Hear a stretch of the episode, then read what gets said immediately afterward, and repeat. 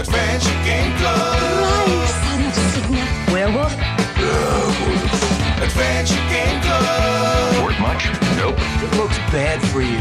Nonsense. Adventure Game Club. Yeah. What can I do for you, Kate Walker? Hello and welcome to the Adventure Game Club. This month we are talking about the Queer Games Bundle.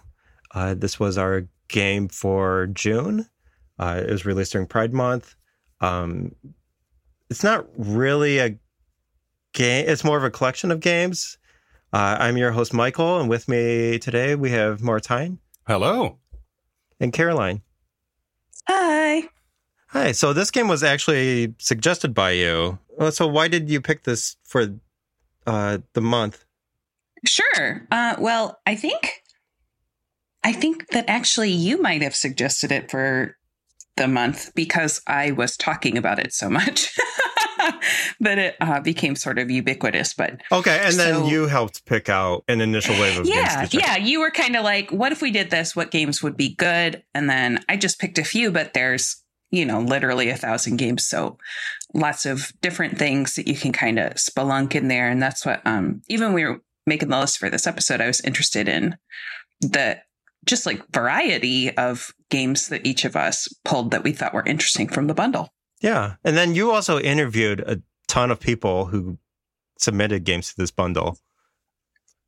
Yeah, I I can't remember what exactly the catalyst was for that, but I just thought this is a really neat project. It could use some more eyeballs. I'm also very nosy and I like to know how things work. So the idea of asking people about what software they like to use and like the themes in their games and stuff like that just sounded uh, really neat to me. So mm, I made like a standardized list of questions that I was able to send to anyone who wanted to be interviewed for that series. And that made it pretty streamlined to format everything and get it online and and not have to like get on the phone with everybody, which just would have taken up the whole month. But Mm. yeah, so that was it was really a lot of fun and it is something I feel really proud of. I was wondering about that, like how you did the logistics of it. Because how many interviews did you do in the end? Like a lot, like like I, I mean a lot. Like dozens? Yeah, I ended up yeah, yeah, I ended up doing I think I did 59. So I've just been saying I did 60 because that's close enough. But um so at first I was reaching out to people whose games I was playing and seeing if they would want to talk to me. And then I also was able to get an email sent out to all the contributors into the bundle asking if they would like to be interviewed. So then a bunch of people came to me as well.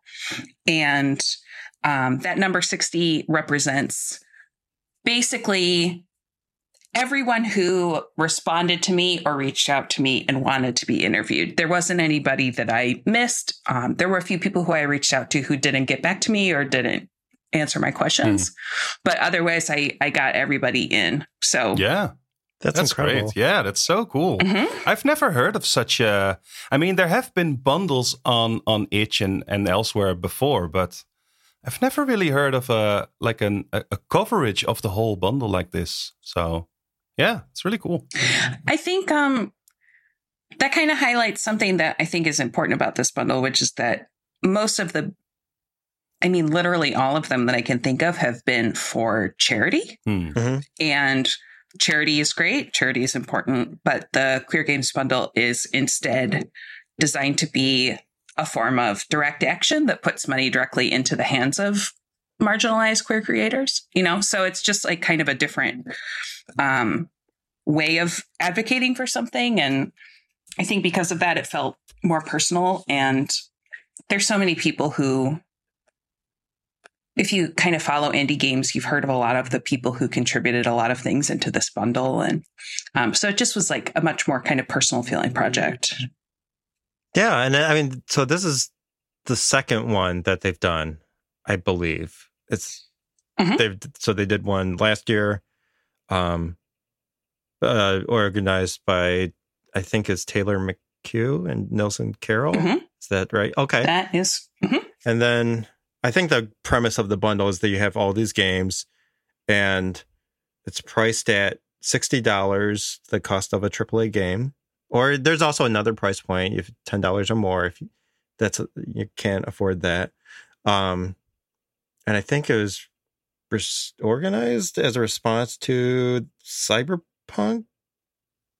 Was that I yeah, I think that might be right. because I know that had some issues. Won't get into it, but um, so I think I, if I remember correctly, but it could be a response to that, and so yeah, I think they just opened up submissions and let marginalized game developers submit their games, and it's awesome. hmm And it was Mhm. a lot bigger this year, I think. I mean, last year's bundle had like 200 games in it or something.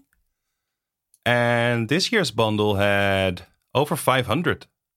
Yeah. Well, it's not just games. There's also, well, yeah, it says over 500 games, software, and zines from over 400 people. Mhm. Um, yeah, it's really incredible. And it raised a lot of money that goes out to the developers.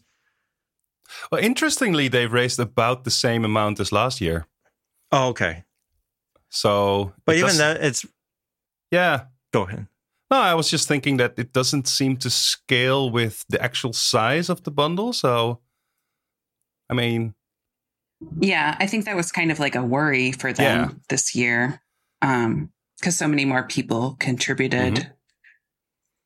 And something else that I think is neat is that we've seen uh, at least a handful of projects come out that explicitly say that they were funded with money that the developers got from the bundle. oh, So nice.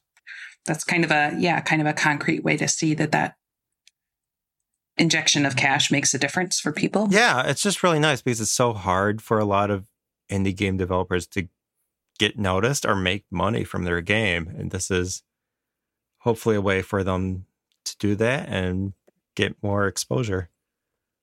Yeah. So I guess for this episode, we would just recommend a lot of the adventure games and interactive fiction games that we liked from this bundle. Mhm. Um, that was kind of how it worked in the club. We were just cycling through, or just checking out different things and recommending games. Yeah, it's a shame that you can only cover so much, you know? Yeah, yeah, we're going to miss a lot of things, especially since it's so genre focused. And also, even then, like I made a list of things that I thought would fit for the club this month, and I did not get to most of the games. Hmm. There's just so many. Yeah. Yeah, I think if you're if you're out there listening, if you have the bundle and you would like some direction, just hang out with us in the Discord. We can help you. Um, and even so, you should be able to still pick up any of the games from the bundle if you didn't buy it at the time.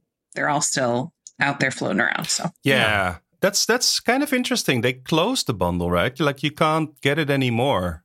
Mhm. I, I I I guess this is how bundles typically work. That there's Yeah, and this was kind of like a sale bundle type thing for Pride Month, hmm, so it was only available for June. right. Um, so I assume that next year, if the organizers have the energy for it, there's going to be another one, um, probably for all of June as well, and hopefully yeah. that happens. I think it's really cool. But all the individual games are obviously still for sale, so Yeah, yeah, people can just get them that way, I guess. definitely. Mhm. yeah, and uh, we'll put the recommendations in the show notes too. So let's. I guess I'll go first and recommend the game. We, we kind of got a list here Yeah. that we'll go through. All right. So the first game I want to bring up is Alien Science. Uh, it is a Sierra parser style adventure game that was made by Icefall Games. Um, the developer has there's a couple of games by the, developer in the bundle. So there's Alien Science, there's Snow Spirit, and there's also Void Quest. Um, I believe two of these three games have a text parser and the. No, I think they're all actually. I'm wrong. The, all three have a, a parser. Hmm. Um, the developer also did a game called Snail Trek that's on Steam. Yeah. Um, That's what That I I- actually I- played. yeah, I enjoyed that one. Um, and I just like this one since if this is an adventure games podcast. This is a very traditional style game, but I think that the way that it updates that 80s style Sierra game with the parser uh, was very cool. Mhm. Uh, so, like, it has word recommendations. The parser's a lot more lenient than something you would, or more verbose than something you would see in an 80s game by Sierra. Uh, I don't think there's any deaths in this game, but in a game like Snail Trek, you can die, but it just reloads you to right before that happened. Um, and I just thought it was a very cool update of that style of game. Yeah, it's only really the the presentation, I would say. Um, or well, not just the presentation, but also the way you interact with it, because it has the text parser. But it's not an 80s Sierra game design game, Right. like, which is a big. Well, that's a big plus, actually. I mean, a lot of those old games are I kind of brutal, kind of I know. yeah. so this this is not that. That's good. Yeah. Um it's just diving deep into the Sierra discourse. Um but yeah, it's it's but it's cool. I mean like but and the game is free, so if you missed the bundle or I guess it, I should say it's pay what you want. Hmm. Um so if you want to chip in a couple dollars when you check it out, uh please do. But it's it's not too long. I think I spent 30 minutes playing it. Um and eventually I want to get to their other games. I, I I had a good time with it. Um, then the other game that I had listed here was Running Back to You. Um, and this was a bitsy 3D game, I believe. What? It's uh, I, it's like, yeah. Did you you so you didn't play this one then? no, I Uh, did I think you I think Oh, you would wait. be into this one. Oh, I accidentally started it, and it has it has music. what? Yeah, This is a bitsy game. You said? yeah. Wow. It's- It's E 3D. wow. Yeah, so I think because originally I'm probably way off in the, but I think Bitsy is open source, and so you've had like people do things built off of that, and so you do have like the 3D Bitsy, and you have other things that are similar to Bitsy, um, with like where they'll add like ink support, um, and other things. But yeah, this I this so uh, did you play this game, Caroline? I didn't. Okay. I didn't. Um, but you're right. It looks great, and I should. Um, Yeah. Well, I, I re- I, I had no idea 3D bitsy was a thing. Like this is mind blowing to me. Yeah. It comes up in one of the um one of the games on my list as well. Oh, okay. Um, Yeah. so I really love this one. I mean, because it's, it's feels very laser targeted towards my interest, which is about an MMO that's getting shut down. So the game's about you playing on the, like the final hour or so that the game's going to be up before it's shut down forever. Um, it's just a little short, like 10 minute thing. I, I just really enjoyed the writing for it. I was impressed by how advanced it was for a Bitsy game, even though like I've played and enjoyed regular Bitsy games. It, you don't need a music and 3D graphics, but it's very technically impressive. And yeah, I, I just really enjoyed this one as well. Cool. Um, and it's made by uh, Princess Internet Cafe. yeah, thank you for that. Yeah. So who, yes. yeah, also have a lot of other games up on itch. I'm seeing now. So yeah, I'll have to check those out. It looks like there's some Bitsy games about other things as well. yeah, I'm seeing visual novels, interactive fiction, adventure. Yeah, this seems like I don't know, cool stuff. I've not. Yeah. I think in general, I'm really impressed by how eclectic a lot of the people Hmm. are who have contributed to for sure. this bundle. Just like a huge breadth of things that people are interested in trying out and experimenting with and making. That's honestly the reason why I'm interested in this at all. I mean, Yeah. I'm just here for all the weirdness, all the, yeah, all the. I don't know. It feels like one big playground of experimentation, and uh, I'm all for that. So Yeah. And there's like kind of something for everyone because like the first thing I recommended was an extremely traditional adventure game.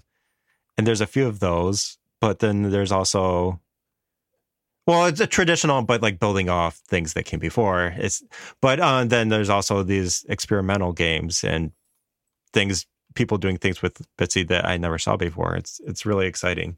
Hmm. Even when you're just constrained to this what this is just one genre but even then there's a lot of experimentation in that space cool. um yeah so what's our next game I'm glad that Tyne just said he likes the weird because it's gonna get really weird with a variety of things here. Bring So- on the weird.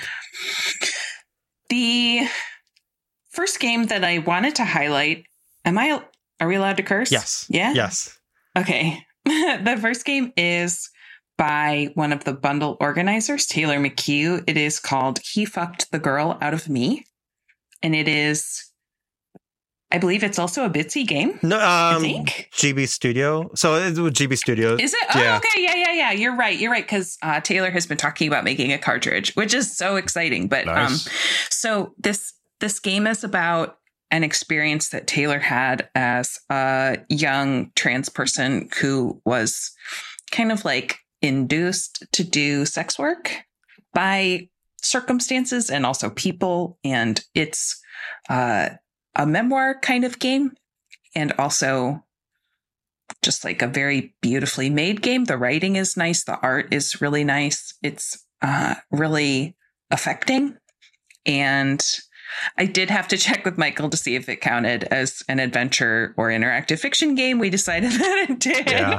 Um, well it's such because it's it's gen- gen- genres are such a hard thing that especially with interactive Yeah. fiction and adventure it's definitely a permeable membrane and i think one of the things that i have thought about a lot because of this bundle is the idea that the queer identity is more than just what someone's personal like their sexuality or their gender um that the idea of having uh, a queer identity is something that can extend into simply the way that you live your life and the way that you make art and things like that. And I think we have a lot of uh, what you might use the verb sense and say we're sort of queering a lot of genres in a lot of these games. And that's something that I think is cool. And it is something that might also make a lot of these things a little bit unsellable otherwise, just in terms of the industry. So it's nice to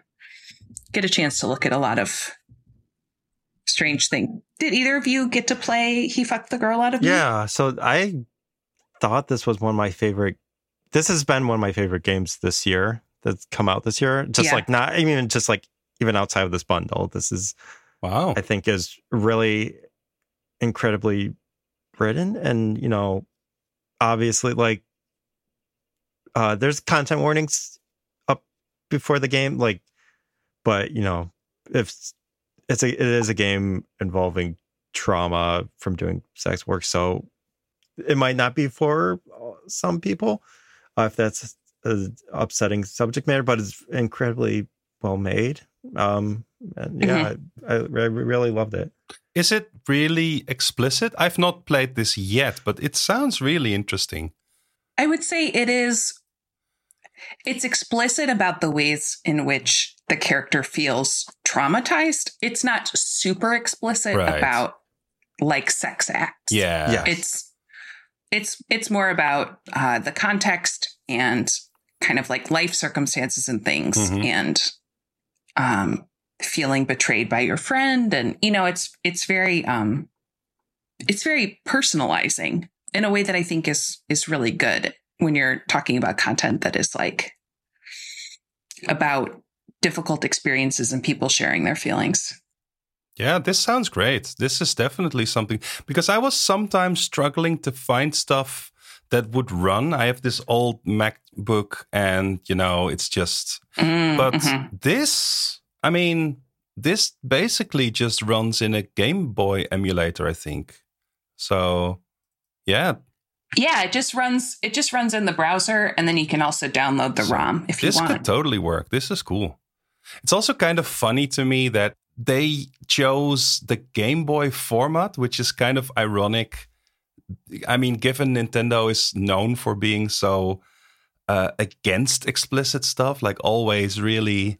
Mm, So, I mean, this would never make it onto the actual Game Boy back in the day, but that's all the more beautiful that it's still out now. Like it's still, yeah, yeah, we're sticking our thumb in their yeah, eye. it's It's that's kinda nice. great. So that's fun.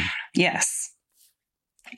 All right. So the next game on my list is Purrgatory. Purrgatory with two R's because it's about cats. and this is by uh, Niv, who is a just wonderful, funny, uh, excellent developer. And Purrgatory is a free game, which makes me upset because it's beautiful. It's extremely well made. It's pretty long. It's um, I would say it's a pretty traditional point and click game. So you go around, you meet characters, they send you on quests, you find items and bring them back, you uh, use things to solve little puzzles, and the over kind of arching plot is that you are in purgatory. You're like the errand person in purgatory. So as you kind of clean up the last things that people are looking for, you are helping to send them along to whatever is the next thing. That's kind of the thing is like their uh, loose ends, I guess, that you're cleaning up for them. This game looks absolutely fantastic. I wish I had played this. I had again the same problem where I just struggled to get things running for me. Although, actually, I have this other computer and I'm on that now. So I'm, I just tried it now and it runs in the in the browser on this one. So might still play this one.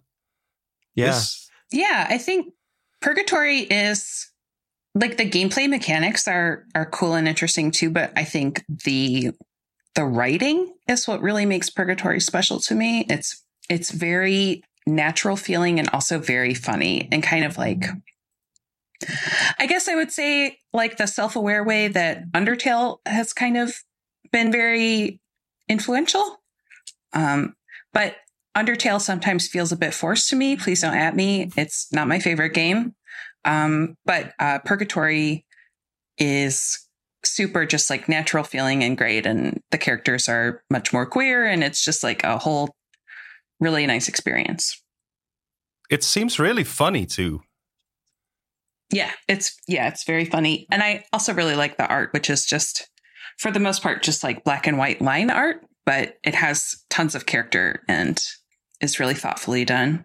It's all Also, I hand think- drawn, I think. Yeah, that's yes. Um like there's one there's one scene that is set in a an enormous library and all the all the books are you can see all the outlines of the books and I think Niv told me that um someone's like someone's mom or aunt like came in to help draw all the books something like that so um it's definitely a process that took a very long time to make for virtually just one person Yeah. That's great.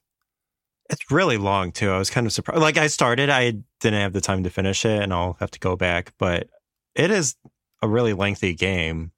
right it's I- like a full-size game Wow. Yeah, and it's free. Why is it free? I mean, it's it's pay what you want. I know. I get annoyed about this sometimes too. I know, But I know.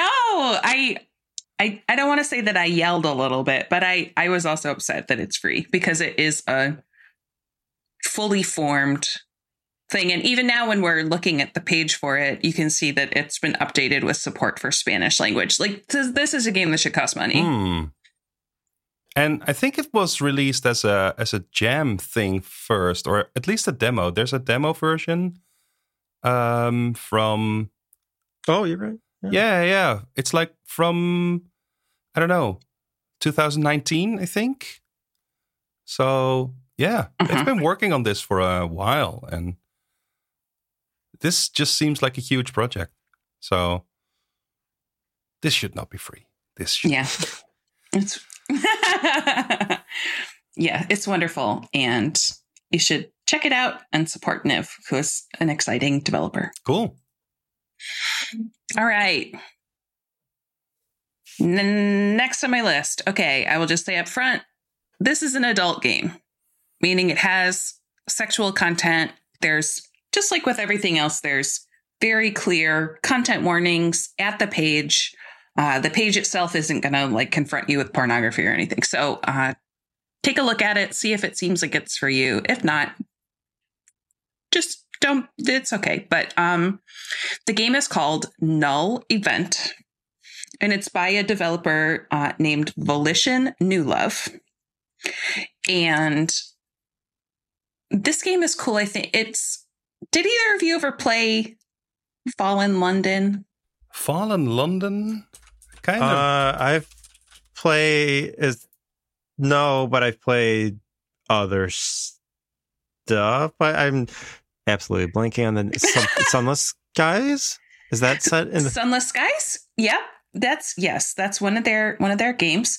Well, so uh Fallen London is a browser game and it's I think been influential on something like Null Event. So Null Event is an interactive fiction game, but where you have an interface that is a little bit more like uh kind of like a visual novel. Mhm. Um, so it's kind of like a hybrid between the two. And then there's things like certain options in the game that only open up to you when you have leveled up certain stats. So that puts you into different little routes. And um, so you can play the game again and then upgrade a different stat instead, and then get access to a new route in the story. And um, so, in that sense, it's got kind of like the visual novel mechanics of somebody like Georgina Bensley, Hanako games, um, where you're kind of blending RPG elements. But so the game is about a cyberpunk investigation of a company where shady stuff is going on. It's cyberpunk, you know, that's what's happening. And then um, there's a lot of queer characters who are in scenes that are sexual in nature, but also with different kind of like cyberpunk adjacent kinks, like dronification. Um, and it's just like a really polished, cool, like well written, easy to play. Uh, the investigation part is actually pretty neat the way that it lets you. Um, okay, I have a joke with friend of the show, Glenn Battishill, where I ask if everything is an immersive sim because I don't know what that term means. It means everything. It means nothing. Um, it's yeah, so, it's a like- super weird genre to me because the, the classic immersive sims are uh what's it called again? Like like Hitman or like Prey. or like System Shock? Are you saying System Shock is the one I'm thinking about. Yeah, but I don't know. Isn't System Shock just a first person shooter? Come on. What what with an in Yes. well, that? Yeah, kind of. oh, now I've touched up. This is what like when Michael says they regret touching up discourse. this is how that feels. but um, but so in the game you can you can end up getting to the same results having done different stats and stuff like that. So that's just kind of a neat thing that you don't always see in something like an interactive fiction or, or a visual novel. And it's just a cool I just I just like it. It has a cool interface. It feels good to play. It's a nice length. That's probably about an hour long. Hmm. And um yeah, just think just it's- looking at I'm the like Mark at the store I just page makes me think this is a cool game. I mean, just it is. It, it's. I one thing I liked about that. I feel like a lot of cyberpunk video games are based off writing from the '80s. Unfortunately, like like the cyberpunk game that we mentioned before, um, where it's just like it like it, it doesn't notice any cyberpunk stuff that's come out since then by you know the, Right. the classic writers, but like this feels more modern. Um, it's weird to say modern about stuff that's set in the future, but it just like it, like it, Mhm. you know, it's society's changed a lot since the '80s, and it so is technology, and so it, and it it does neat stuff with that. Yeah, and I think there's specific ways that adult content can be in a cyberpunk setting that just doesn't get touched on in most, I would say, mainstream stuff like books and movies, which is like in the game, you, uh, it, it's been a minute since I played it, but there's at least one character who is like, Hey, I've just been to like the genital store and I've traded up all my stuff. And, you know, so it's just like a very natural part of the world that it's in. And of course, when you think about it, a real cyberpunk world would have those options. You would just be, it wouldn't be a big deal. It'd just be like, um, so that is a cool thing. And yeah, I just, I like that. Yeah, like you said, it's not stuck in those cyberpunk tropes of the 80s. And it's also still a mystery game. So you're still solving a mystery. There's still a lot of kind of touch points that are recognizable. And so it's uh it's just a really well made game. Nice. All right. So next on my list is this is actually one of my favorite games from the bundle. It is called Computer Friend. This is one I actually All played. one word. Finally. It is it is um that makes sense because it's basically just a text game and it is buck wild.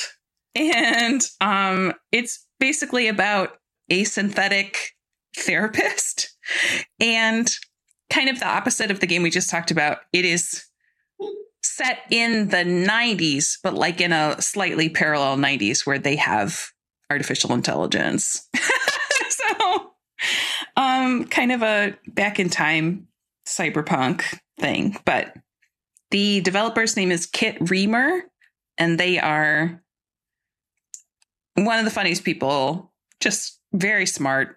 And the game is filled with actual therapy ideas. So, Computer Friend is your therapist, and Computer Friend is like, let's do Jungian analysis on you. You know, it's really like uh, very well researched and kind of gently horrifying.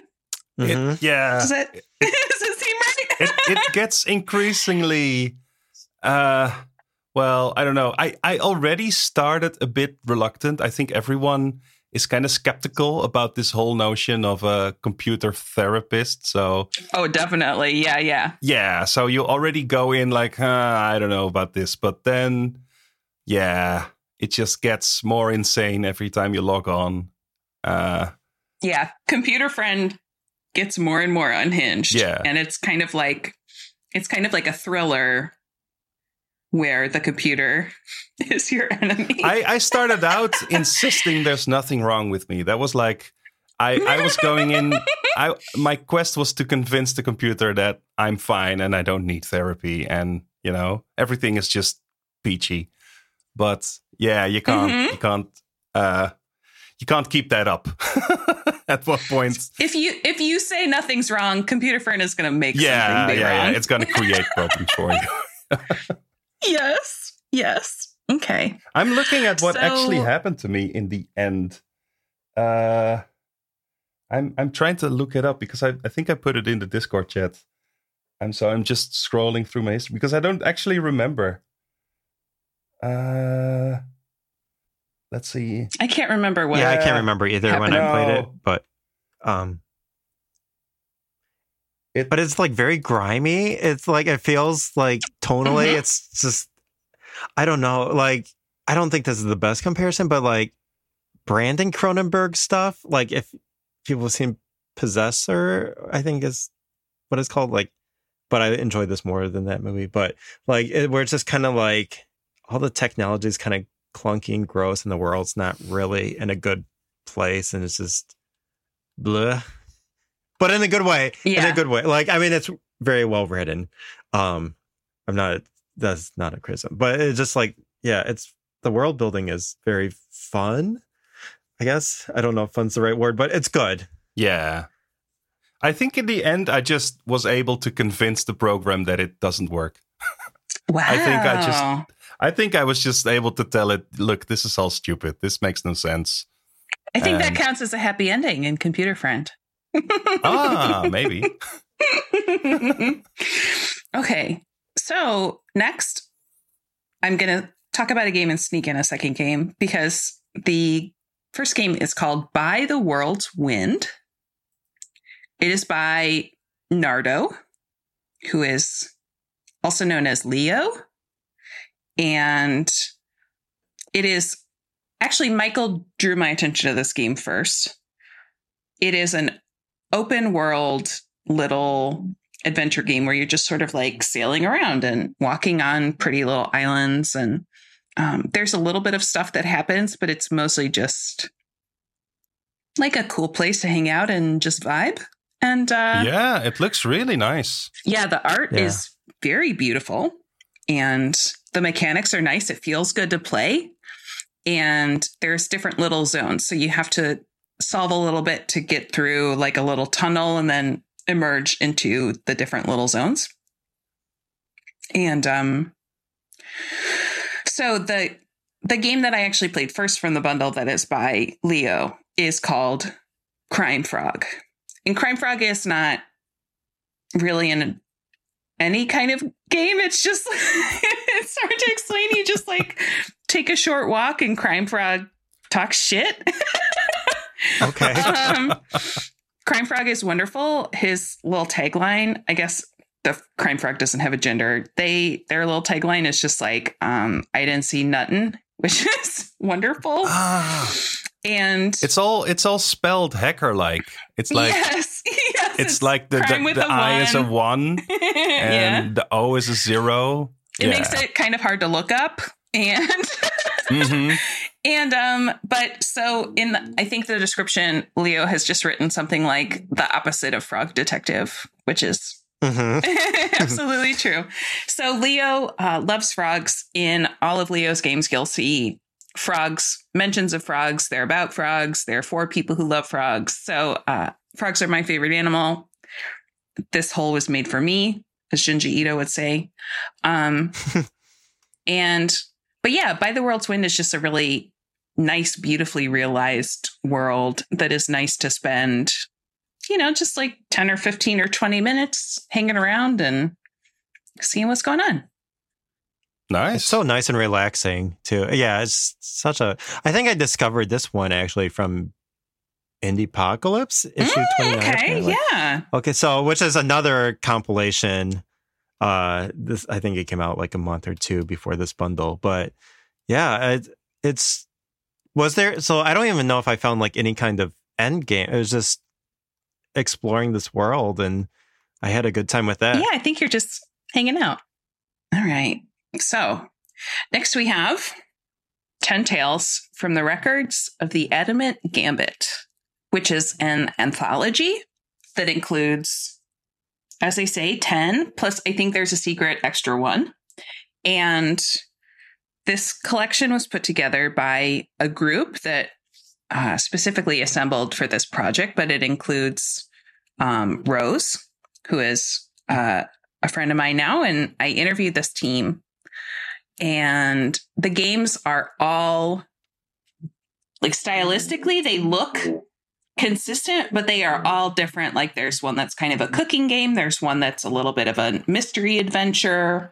Um, there's some that are more just straightforward visual novels. There's some that are um, there's actually there's a horror game, and that's the one that is in 3D Bitsy, and it still blends in with the style of this anthology, which is cool. And um, I just love the art. I love the style. The writing is really good, and the uh, overarching story is that this is a huge, like a generation ship, meaning it's traveling for hundreds of years. So people on the ship are kind of like the stories are at different points in time in the Mm. ship. So you're seeing like one game is set 200 years before another game and they are remembering things that happened to other people and stuff like that. So it's just like a really cool little self-contained ecosystem. Wow, this is really something.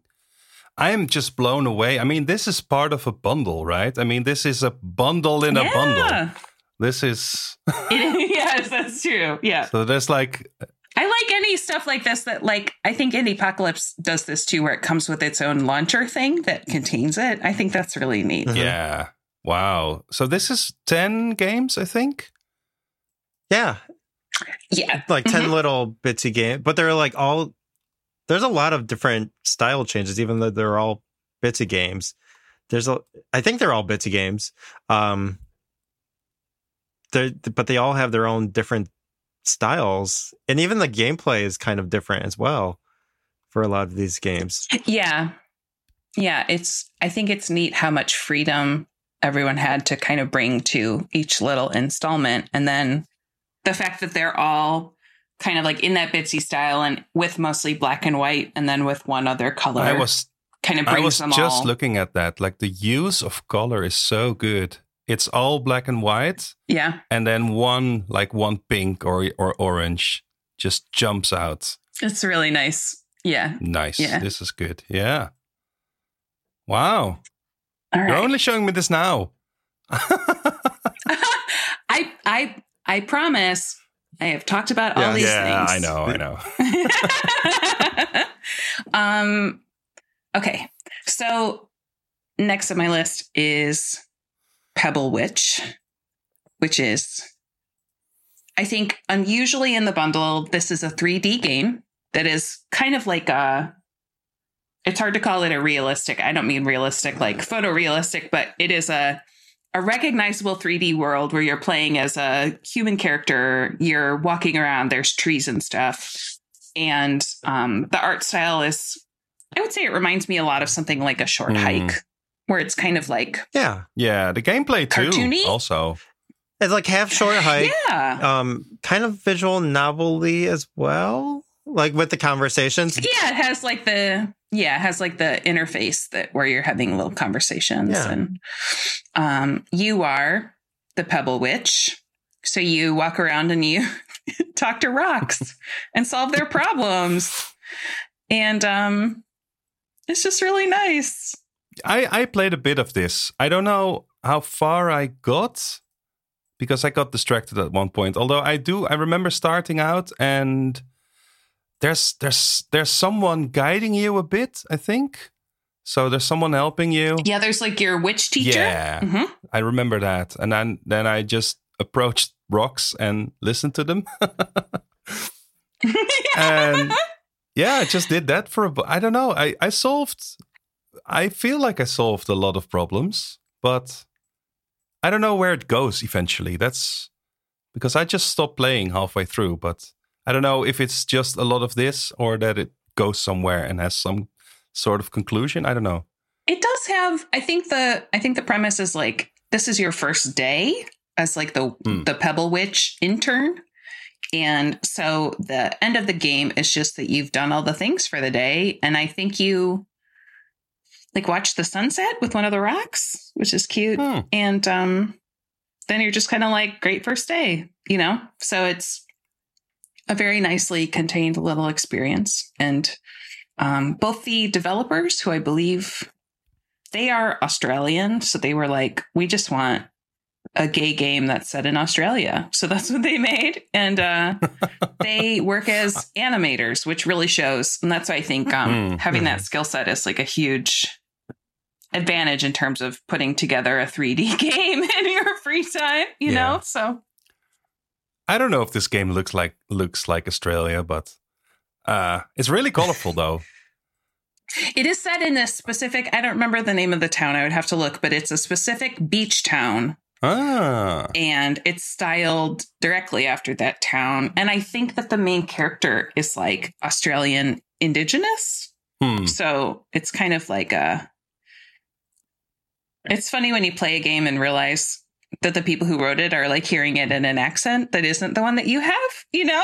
Mhm. it's just sort of like a very different experience. Okay. So next on my list, this is okay. I keep saying this, but this is one of my favorite ones. It's They're all your favorite hard- ones. I know that's why I put them on the list. Um, it's Hard as Muscle, which is by I think it's pronounced Hayden.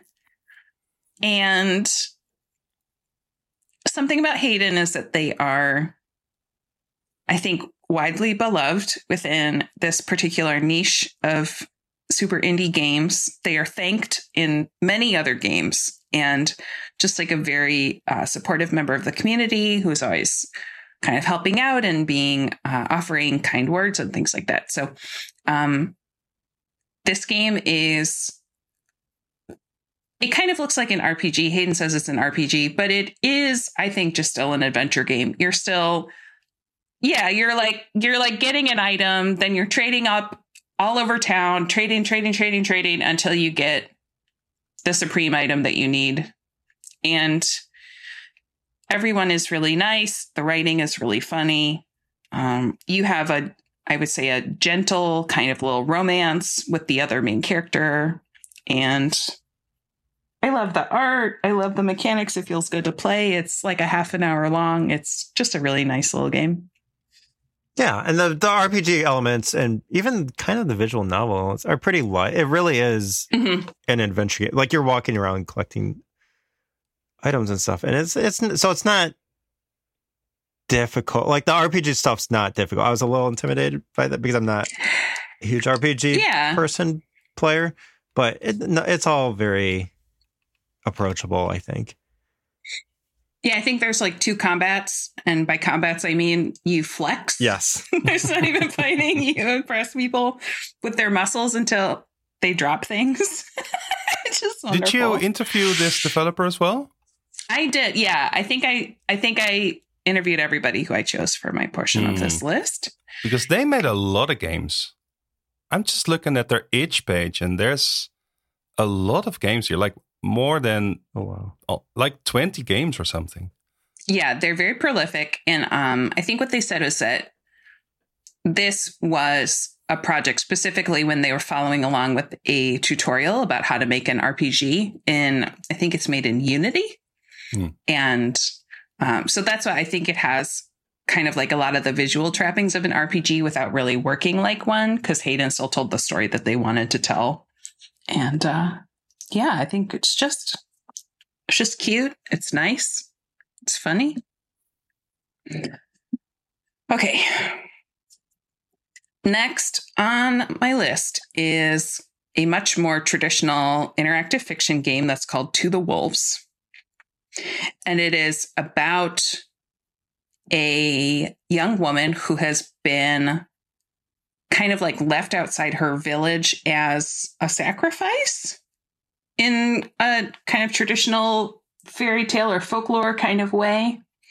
And it's just about kind of like what happens next. They've left you to die and you didn't. What happens next? So she uh, gets her act together and starts to explore and gather resources and stuff like that. So um, it's, I would say, a really traditional interactive fiction in the way that it's like you're examining items and picking them up. You're making choices about which direction to go in the woods and stuff like that. So there's a lot of different little stories that happen in the game. And I think you can die and it'll just, you'll just start over. Yeah, I see that has. Oh, I see that has like a save and load function in here. Yeah, yeah. Um yeah, and I just really like the writing. It's a cool story and I like it kind of starts out in an extremely traditional way where you're like seated inside this little cottage and you have to gather the ingredients to make your dinner kind of thing. You know that is very like um procedure procedure oriented in these kind of games. And then you get out into the woods and you can kind of just like spill around and meet a ghost and stuff like that. So it gets a little bit weirder pretty quick. Oh, awesome. Yeah, and you mentioned that's interactive fiction. I saw that it placed 11th in IF Comp 2016, and that sounds low, but if you look at IF Comp, there's like dozens of entries. That's pretty high up there for the which is it's a big it's like the the big interactive fiction competition. Um so yeah, it sounds like people really enjoyed it when it was first released. Yeah, it is a cool game. And that I think that's also just a nice thing about this kind of bundle is that you can put in a game that was made years ago that a lot of people just haven't seen before. And it was nice to get a chance to experience that. All right. Next on my list is Whenever You Can Breathe, which is by one of the bundle organizers, Nilson Carroll. It is another game that kind of looks like an RPG, but how it plays is more like an adventure. And it's about going to the grocery store and kind of like it's where all your friends work. So you walk around and have a series of really uh, supportive, kind of frank conversations about how you're doing. And the answer is within the fiction, uh, not very well. and um, so it's just, I think, a neat exploration of someplace like the grocery store that kind of has no identity a lot of the time. It's just a place that you pass through. But when it's the place where all your friends work, in this case, there are secrets that you explore and find, and you end up playing like in a Dungeons and Dragons game with your friends. And so it's, um, I think it's a great game anyway, but it's also kind of a an exercise in having expectations and having them be exceeded in a in a positive way. I think is especially moving if you are having kind of a depressive time to have people kind of surprise you with how they're being there for you and offering help to you and um, even offering to entertain you for a while is like really significant. And uh, Hmm. the writing is nice. Nilson is great.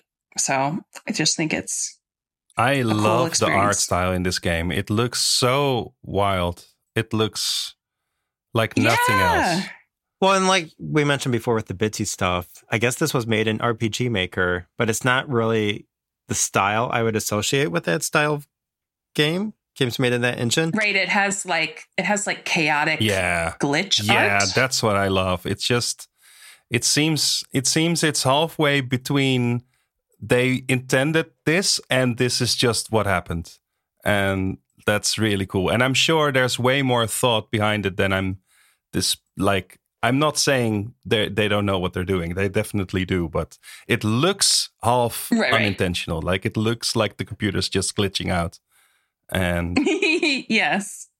I think it um I can't I can't I don't want to sound like I'm speaking for Nilson um their intentions about what it is or not, you know, but um to me the game is sort of like about how depersonalizing and kind of like scattering it can feel when you feel isolated and depressed and anxious. And um, so you're in this grocery store that is filled with just like these intense colors and everything is so bright and loud and it's so tall you can't see anywhere. And um, so kind of getting to find people and you don't have to necessarily like look at their faces while you're talking to them it just is like strangely comforting Hmm. and it's just a it's a really interesting style choice it's is it actually set in a grocery store? mm-hmm. because not I- i'm i'm just looking at the screenshots and there's a tropical little island with with palm trees Yeah, there are some little secret places that you find. this is not in my local grocery store at all well, not that you know of. but um yeah, that's I think kind of the the way that the game kind of pays off story-wise is when you know like you get invited into the back break room and that's where you find the people who are playing the D&D game so you join the D&D game with them and then you know Hmm. that is like its own contained little sub game that has like the traditional RPG maker style where you're wow just like a little anime character and stuff. But yeah, it's um it's a neat Cool. neat project. Okay, and then last on my list, and then we can get to Tynes games. Um i don't i don't have 10 games so it's okay um so the one I want to talk about is Co-Open, which is by uh how do we Lopolis? Low policy? Maybe? what? I, yeah, I don't. Yeah. what what did you say michael I think that it's low police. Low police. I'm sorry. I don't oh know. yeah yeah it's lo- Yeah, yeah, like- i thought like- you were just pronouncing the title in a no it's just go open right That's yeah, like just title? co-open. Yeah. It's like a joke on Yeah. the idea of the co-op grocery store. Right. Yeah. Another grocery store game. Yeah. and this is, I would say, one of the most polished and accomplished games in the bundle. Yeah, I mean, I yeah, I think it started as a humble original game, so I think they maybe Mm, got yeah, yeah. some funding. And um, Lopalis is Yaffle and Ray Zones. And I believe that they're both in Russia. Ooh. And the game is set in, I would say, a an ambiguously kind of Slavic vibes place, a little village. You go to the grocery store with your grandma, and she leaves you there to do the shopping by yourself. And I will say, when I first played it, I was like, okay, I just put groceries in my cart. Now it's time to leave. Um, I was like, this is cute. That is not the game. Mhm. That is, that's So- also what I did in my first playthrough. yeah i was like this is fun i think i got some good stuff and um then you just peek through a little door in the back and that's kind of where i would say the adventure portion starts and there's different creatures and stuff who ask you to do little quests for them and there's a mysterious phone you can use to call different little Easter egg numbers that you turn up in the game, and those calls were written by a lot of different indie developers who are cool. And That's nice. There's yeah, cats the too. Artists. Yeah, and there are cats, and the cats can kind of spawn anywhere inside the grocery store. So you might find them on the ceiling, you might find them walking up the walls, Wow. and um, they're delightful. yeah, It's it a all nice looks game. so. Yeah, it looks like a great vibe. Like just you know, the colors are bright, and uh, I don't know. There's something that makes you just happy looking at this. So Yeah, and I think all the games that we've talked about, even the ones that just sound like really cute, um, or like you might call them quote and quote wholesome, which is like a loaded term. Um, hmm all these games are still like filled with lots of cool characters, lots of queer characters, lots of uh, writing that is funny in a genuine way, not like a cloying way. And so um, the game looks really cute. It is really cute, but the characters are cool. It's uh, about real people being at work and stuff like that. Um, and yeah, just is like very nice. It's a nice game. Yeah.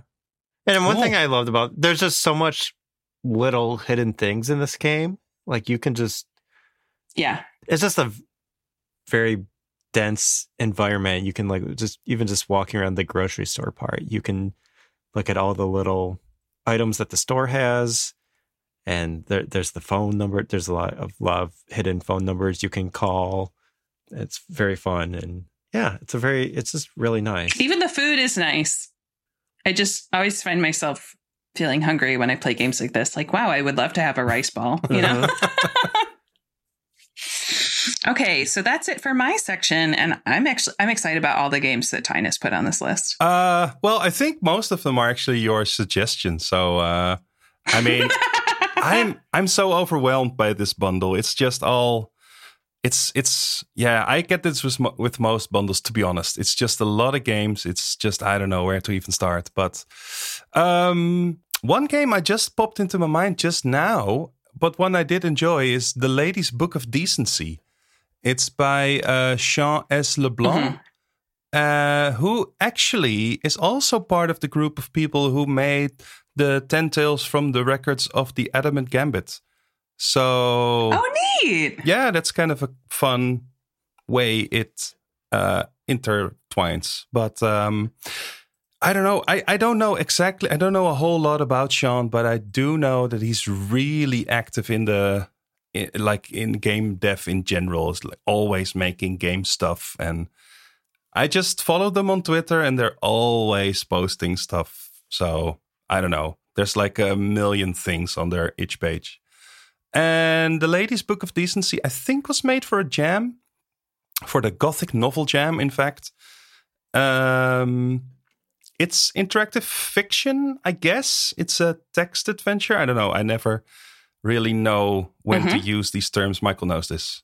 What is this, Michael? I I don't know. Um, I think everyone has their own definition. It, I mean, people have been arguing about this for decades at this point. We're Yeah. not solving. I think it's interactive Yes, I would, fiction. yes. To me, it is. It's like a twine, like a twine style. yeah. interactive. Although there are different endings, and I don't know if you can die, but I feel that maybe you can. So, I mean, it's not yeah, and it has little stats. Exactly, exactly. kinda So it's not just when I think of interactive fiction, I think of there is um, not a traditional game. It's just a story that's presented to you in an interactive way. But this game is not really that. So I don't know. Mhm. It's more I mean, that yeah. Yeah. There's, I mean, definite genre definitions have always been weird because, like, you have Quest for Glory, which is an adventure game, even though there's RPG stats and combat. Yeah. beyond it's beyond Zork has combat in it, even though it's a Zork game and it's any kind of categories they just fall apart im- immediately. So i don't know. I don't think it makes sense to put games in boxes like that. It's just it's just really fun because you play as this um uh yeah what do you call it? Like a, a royalty or maybe i don't know someone some some lady who is about to get married and she's in this whole fancy family. I'm I'm not sure what the exact setting is, but yeah, you're definitely some someone important in an important family, and then it turns out. Well, I don't know. I don't know with the with the spoilers what what I should say, but I guess it starts from the beginning already that you're. I'm just gonna say it. You're a werewolf. Let's just yeah. That's the premise. You're Yeah. a werewolf. Yeah, so yeah. yeah, that's the adventure. How do you handle yourself as a as a werewolf between all these decent people? Well, decent. So Did um did either of you play um I think the game is just called Reigns? The one where it's like the cards that you go Oh, yeah. back and forth. yeah, yeah, yeah, for sure. So that's what the little there's like a stats system in this game that reminds me of that, where it's like you have to keep your stats like between two Mm-hmm. poles. Mm-hmm. So it's like I can't remember exactly what they are, but it's like wolfiness and then like ladiness. You know, and you have to like be in the middle. You can't get exactly. too far. And you constantly have to decide if you're gonna lean into your wolfness or if you're gonna pretend to be, you know, a, a lady. And it's constantly so that's that's the game balancing those things. And uh I think in the end the well, that's the ending I got. I think they're different endings anyway, but in the end there's there's like a little scene where where there's a husband presented to you and yeah, well, I ate him, so that happened. I also just think this game is like um I really like the way that it's styled to look like a kind of like a storybook where it's uh, got a cool font and the colors are nice. It's just like really stylish. So this is just a fun little text thing, and it takes not not a whole lot of time to get through one playthrough, but then you can do multiple playthroughs to get really everything out of it because yeah, there's a lot of choices to be made, and yeah, just a lot of fun. Uh, and I just like the the, um, the style of it, like not just the visual style, but also in the writing. It's all really, yeah, it's got this this historic uh, setting feel to it. So that's cool. Um, another one which I thought, I think we all played this one. Um, it's called We Should Talk.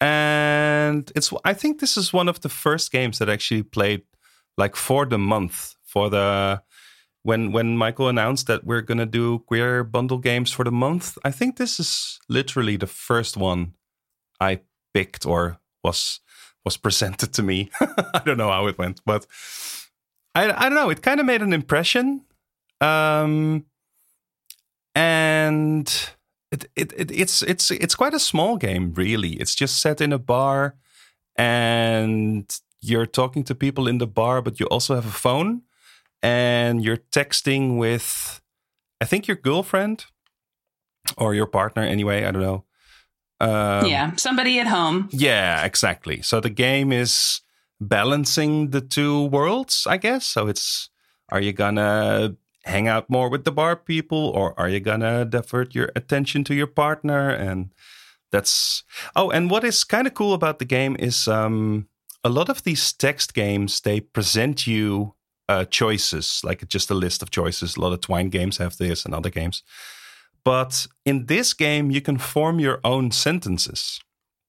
So it's a little, it's a little more involved, and it's a little less. Um, you're less on the road that the developer laid out for you. It's a little more that you feel that you're making your own answers. So Yeah. that's that's nice. Um, I don't know how much of a difference in the end it makes because it still seems most of the answers are well you, you're still guided towards uh, uh, towards one of uh, of a, of a bunch of paths so yeah it doesn't really feel like i'm doing my own conversations but i just like to see experimentation in this field and just tr- yeah it's nice that people are trying different things so I would really like to see like this team do I don't maybe not a sequel, but like something with that technology because I think you could build upon it in really interesting ways because I do like playing with the conversation system. yeah Um there's some really good ideas here and it'd be cool to kind of see people play with it, I think. I do think also this game has like a cool a cool might not be the word to describe what I'm about to say, but um the the game story is kind of to me at least is about the tension between like you have chosen to go to this bar instead of home to your partner. Why Yeah. have you done that?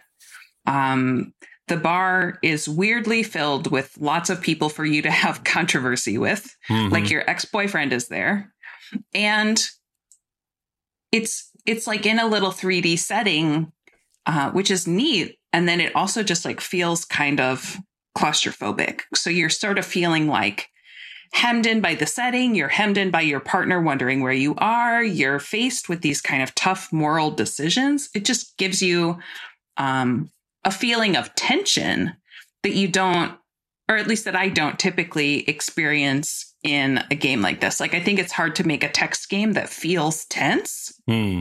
And this game this game really does and it gets like uncomfortable yeah and uh makes you really have to like weigh different options and Mhm. feel like you're really not sure what's going to happen, which is interesting. I, I I wasn't completely sold on. Um, I, I guess you make it up yourself, but like what you say, you know, why are you in this bar? I I couldn't really tell. Yeah.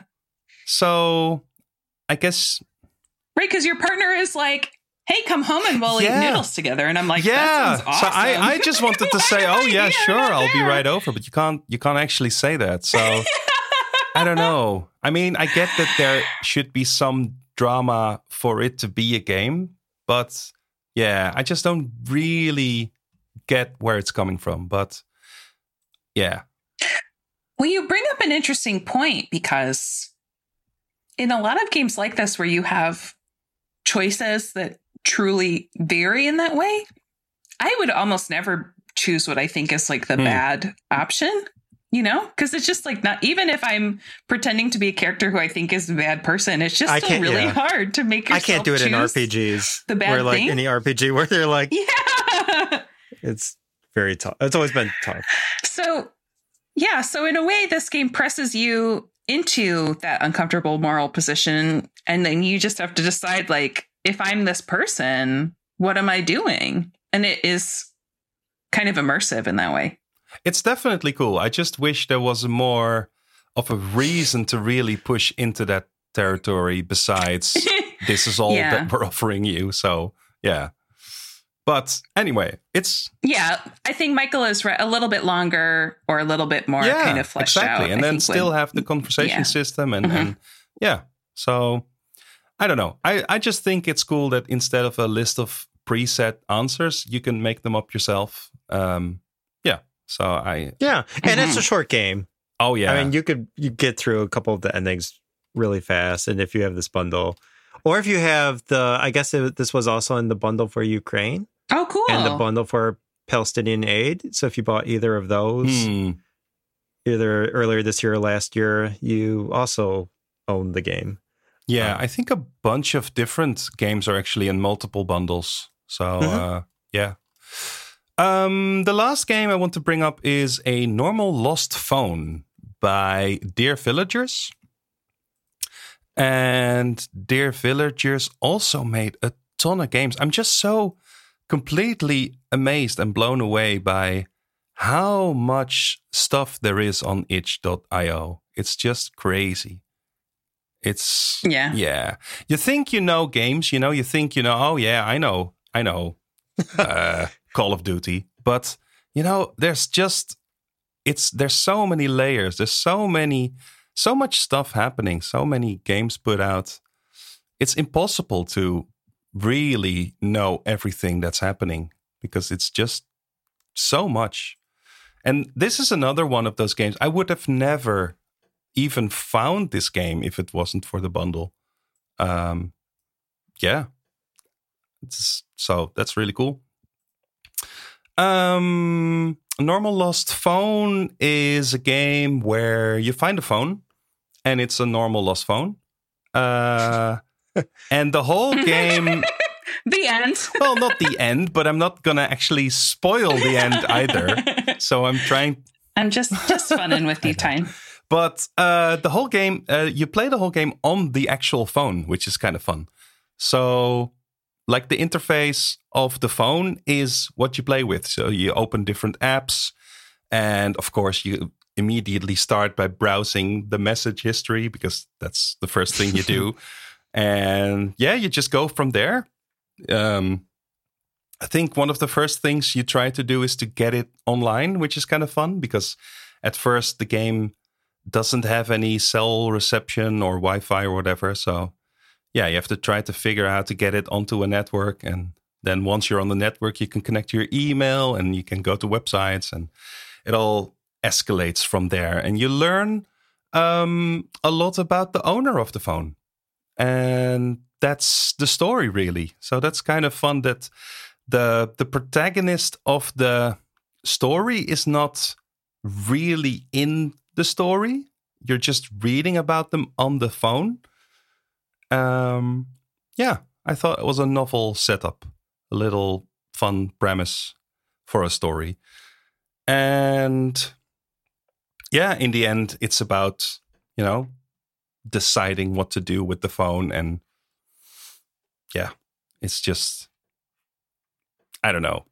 I don't want to say, I don't want to spoil it. So Just a just a normal person. it's just a normal their- person and there's nothing happening Normal at phone. all. And yeah. no, obviously there's something is- going on and there's a reason why the phone is there. And yeah. So anyway, you get to learn a lot about that. So yeah, that's cool. Yeah, and there's some fun puzzles that come from exploring the fun, trying to get into different parts as well. hmm yeah, it's kind of like a like a found footage Yeah. adventure, kind of like a cool. I, I just like it when people make uh, an entire operating system just for a game. I think that's a cool. Yeah, So I like it's that like too. you know what they did with uh, Hypnospace Outlaw and and other games where they just invent a Yes. computer system just for you to navigate it, only to uh, untangle the story. That's just, just a, a fun thing to do to me. So yeah, or like when we uh Tyne and I recently played Orwell, Hmm. which is another robust fake computer. yeah. I was just I yeah, I really I love I love a fake interface. And I was actually just thinking about that game, but that was not part of the queer bundle, was it? No, where, where no was? no no. Did you both just buy that? I don't know why Individually, I played it. I don't. I, I I played it, but I don't know why. Um I think it is in one of the bundles. Is it Uh-huh. in the Ukraine bundle? It was in the indie bundle for Palestine. Hmm. And um but yes, I think I played it and then I think I Probably recommended it on the? Discord. I yeah, yeah, yeah. That's really I just like to share the things that I'm playing because I think I played it too. It's cool. the, the bundles are overwhelming. Um That's the thing. But yeah, um, a normal Lost Phone also has a sequel that's called Another Lost Phone. And then Ah. um, I didn't realize that Dear Travelers also made um, Bury Me My Love, which is another uh, phone messaging based interactive fiction game. Dear, uh, dear villagers, you mean? Dear Villagers, yeah, that's what I meant. Yeah, it's like, yeah, it's like the same, um, like a an interface, and that one is about being a refugee. Oh, yeah. A Syrian refugee. That's heavy stuff. Wow. Yeah, I think um, a normal lost phone is just a it's an it's an interesting game. I like a game where you understand kind of mechanically what's going on, and then the story sneaks up on you a little Mhm. bit. You know what I mean?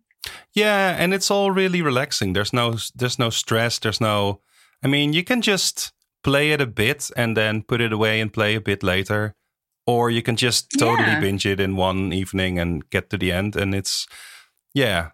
There's there's nobody pushing you. Like a lot of games have people telling you like, "Oh yeah, hurry, do this," or you know, there's you got to monitor your stats and oh, I, what, what do I do? There's nothing like that. It's all your own initiative. It's all your own. You know, it's just you checking different things out because you just want to untangle what this is all about. So it's you driving the whole thing, which is That's something I like about adventure games in general. Is like no one minds if I go back and forth five times because I can't remember where something is, or you Yeah. know, that's just like yeah, there's no time pressure. exactly, exactly. so this game is, I mean, technically, I don't know if this is an adventure game, but it definitely has that same, uh, you know, your own pacing and your own, yeah, no, no stress, no, no pressure. So Oh, I consider it one for sure because it's you've got puzzles in there and it's a story. I think any game with a story is is gonna be an adventure I- game, yeah. maybe. I don't. It's yeah, I, yeah. I guess again, genres are very loose. Yeah, I don't know. yeah. Yeah, but it's it's you know it's not a point and click traditional type of thing, but it's still very much a story, and it's still very much a a puzzle solving game. So yeah, it's fun. Yes. Awesome. Okay. Um, that's that's my suggestions. yeah, I think that's kind of it for our list. But I know that Caroline, you also thought we should give out a, or give a shout out to Cartomancy. Yeah, well, so if people don't know about cartomancy, it is an anthology that has, I think it's 24 games. Something like that. In it? Yeah. The the um the frame for the collection is that it is a tarot deck. So uh all these different groups or individual developers were given different individual cards and those games speak to the themes represented by those cards. And um, the reason I wanted to talk about it is just because there is quite a bit of overlap between the groups that worked on cartomancy and the groups that contributed to the queer games bundle. So it's a lot of like if you like uh, the kinds of games that we've been talking about, which are like um, pretty short, like self-contained, interesting narratives, uh, creative, different use of genre and things like that. Um, there's a lot in cartomancy that is is worth checking out and supporting. And so the I think I would need to double check and look at the complete list from cartomancy, but we talked about Co-Open, which is Lopolis, and um, Lopolis contributed a game. I can't remember what it's called, but it is like a a narrative dance simulator. Tonight together. That's what Wow. that's that. That was called Tonight Together. Um, tonight together yeah and it's about having a party that's i think celebrating like the death of a of a despot so it's Yeah. really Um, it has a politically interesting theme and then is also just like a cute, fun game about talking and flirting a little bit with different people at a party. And it's nice looking. The art is nice. The writing's nice. And it's also in a in a 3D world, which is cool. Um, and yeah, I just think if if these kinds of games are interesting to you, I would check out Cartomancy and give it a try as well. It's it's 22 games, isn't it? So that's Yeah, 22 Yeah. games for $25. So that's Man. already a good deal. But like, yeah, and most of these I would say are IF or adventure game adjacent. I don't, I didn't come, Yeah. I'm still going through the bundle. I didn't run into any action games. Um, yeah, but there's a there's a couple that I would say are sort of like platforming okay. or puzzle platforming. Um, there's a couple that are like barista or shop simulators in interesting ways. Okay. And then quite a bit of narrative stuff. Yeah, it's just like a very eclectic mix. Yeah, and I've just been like pulling a card like every other day and playing through the short game. They're all pretty short games from my experience, but like just pulling a card and seeing what game I get that day. It's been really fun. Oh, there's so many games. It's nuts. How it the problem is not finding a game to play. The problem is just, you know, wading through this ocean of games. It's uh Right, because you're not always in the mood to play all kinds of different Yeah. things. And yeah, it can be overwhelming. Well, there's just not enough time to get through everything I'd like to play. That's true. I've Mhm. never met anyone who has added so many things to their back- backlog in real time as you, Michael. There's just so many good games, though. Yeah, That's it's why. it's like your, But like, your it's not a bad. It's not a bad thing. I No, mean, because no, you know, it's- like once in a while, it's great, but you know, if people stop making games for like I don't know, hundred years, we would still have too many games. So it's oh yeah.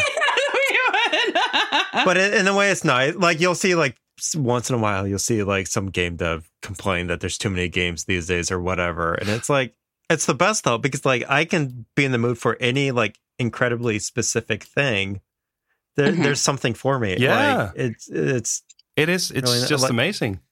It's just nice that you can um, go to itch.io, which I feel is like the website for uh, you know weird games.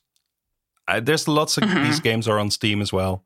Steam's fine, but I don't know. I think if you just go to random new games on itch.io every day, you'll you'll just find tons of cool stuff. So yeah, yeah Anyway, Okay. I, I also kind of hope that this overview helps people who maybe have bought the bundle or uh, who are interested in kind of outsider games, maybe, or I don't know. and i think even if you didn't buy the bundle like a lot of all these games are still available and a lot of them are free even though i would suggest maybe tossing in a dollar or 2 Mhm. Yeah, I kind of go by the um there's a podcaster I like who made the point at some point like if you go to a bar and you have a drink or I guess okay, Tyne, I don't know if your culture is a tipping culture. No, it's not, and I'm always and live in- massively confused by by having to.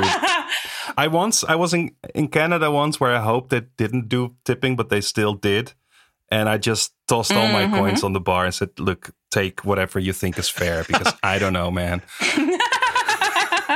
well, so um here I would say if you go out to a bar and you have a beer, it's customary to tip like a dollar on a Hmm. beer.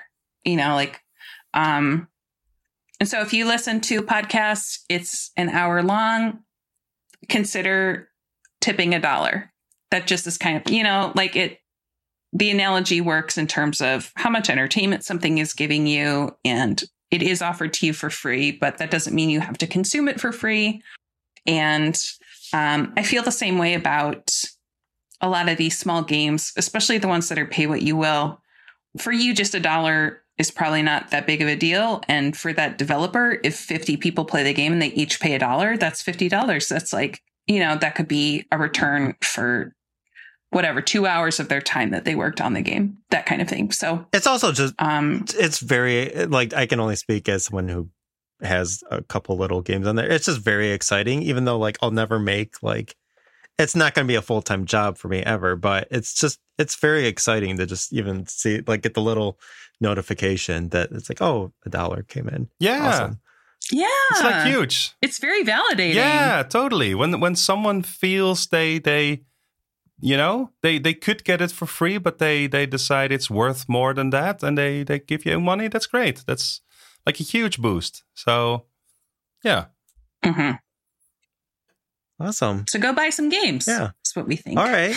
Well, I think that kind of wraps it up for this episode then. Um, you can, I guess, Caroline, where could people find you and other projects you're working on?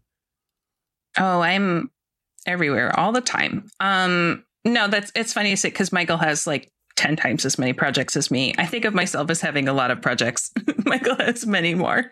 Um, you can find me on Twitter. It's Editoriate. If you see me around, you know what it is. Um, I write for Popular Mechanics. I make small games and essays myself. I have a column in Unwinnable. So I'm always bopping around doing different stuff. Oh, and I ha- I'm on a podcast too. Okay, I have a podcast. It's called Trivial Merit.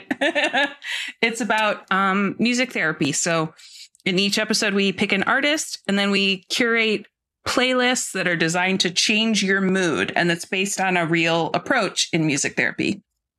Awesome.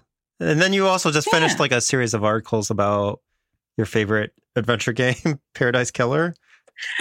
Ooh, yes. I didn't even think about Paradise Killer being an adventure game, but um, yeah. And my, my column at Unwinnable started with a five column series about Paradise Killer. So um, please check out that game. It's probably my favorite game. And uh, then you can read my columns. You can be like, wow, this is too much information. Yeah. We'll link to the in the show notes. And then, awesome. Um, Martijn, where can people find you?